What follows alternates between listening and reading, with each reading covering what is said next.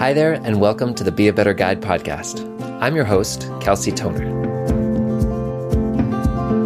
Every day, we're working to bring together the world's most successful guides and tourism businesses to share best practices, learn from one another, and give travelers memories of a lifetime.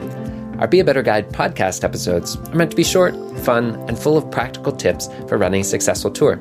I'll share techniques and insider secrets to creating world class experiences and delivering above and beyond customer service.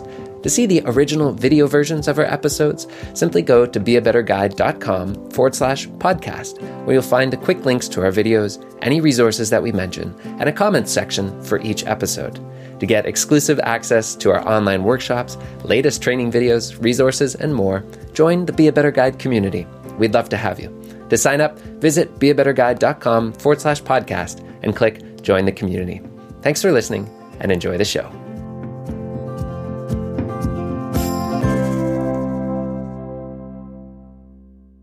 Hey, do you ever feel like this? I'm not sure what to do with my hands. Uh, it'd be good just to hold them down by your side. Yeah, great. Well, we were real happy with um, with what was going on, and uh, at the end of the day, um, you know, you got to be happy. Well, if you sometimes feel like Ricky Bobby, then we're here to help.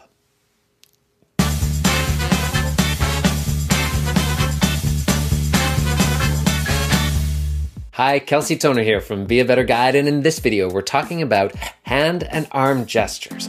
Now, using these movements allow speakers to be more memorable, to communicate more effectively, and of course, build a greater connection with your audience. Studies consistently show that speakers that use hand gestures have their audiences remember up to twice as much as what they're saying. Another very interesting study done by the Science of People reviewed all of the most popular TED Talks and all the least popular TED Talks. And after reviewing thousands and thousands of hours of video footage, they found that the least popular TED Talks used an average of 272 hand gestures over the course of 18 minutes. The most popular, almost double 465 hand gestures as an average, and this is from hundreds of different speakers and different topics. Coincidence? We think not. So, if you want to tap into the power of effective hand gestures as a tour guide, stay tuned. Well, first and foremost, we've got to find our base posture. Now, if you're like Ricky Bobby off the top and you're not quite sure what to do with your hands, you might be wondering, well, how can I do a hand gesture? I don't even know where I'm starting from. So, this exercise is for you. What I'd like you to do is look up into the sky, straight above you, raise your hands up, and do a nice big stretch. Reach as high as you can, and then let your arms fall just naturally. Now, look down at your hands, and this is your base posture. While it may not feel the most comfortable, it actually is going to appear the most natural to your audiences. And oftentimes, this is just naturally where our arms want to lay. So, when we're thinking about hand gestures, we want to be starting from and then returning to this base posture. Our second tip is to stay inside your box. Now, you might be wondering, well, what box are you talking about? Well, we're going to draw an imaginary box together. It starts from about your shoulders and goes down to the bottom of your waist, just about belly button. And it extends out, oh, just about to your wrists. And so the vast majority of your gestures and hand movements should be within this imaginary box. If you review the most popular TED Talks of all time, most of their gestures are falling within this box. If you go um, above it or in front of your face or sometimes too low, this often comes across as out of control uh, and just distracting. Now, every rule can be broken, and sometimes we want to go outside of this box, maybe for exaggeration or if we want to use humor and be a little bit wild in our motions, like there was an explosion or something like this. But just know for the most part, we want to be keeping our gestures inside of that box. So now let's look at four important types of gestures that every tour guide should have in their toolbox. The first is the give, and it looks very much like this. Your options for today's lunch are the chicken or the beef. As you can see, the motion is folding the hands open like this, palm facing upward. Now, this is great because it is offering information or offering choices, right? Now, it can be used during a list that we want to tell them this, but then we're also going to tell them this and tell them this. So, as tour guides, we're always communicating information and stories and interesting facts and figures. So, you'll probably be using the give quite a bit. Another type of gesture you'll want to use is called the mime. So, great storytellers will often act out the verbs that they're using when telling their stories and in their sentences. So, a simple example might be when Michelangelo was carving the statue of the David, every day he went out and chipped and polished and chipped and polished and chipped and polished for a hundred days until it was perfect. Or after killing the king, the assassin ran along the ramparts of the castle and dove into the moat never to be seen again. So, as you can see, we're reinforcing our verbal communication with nonverbal communication. Another type of gesture we'll want to use is called the show.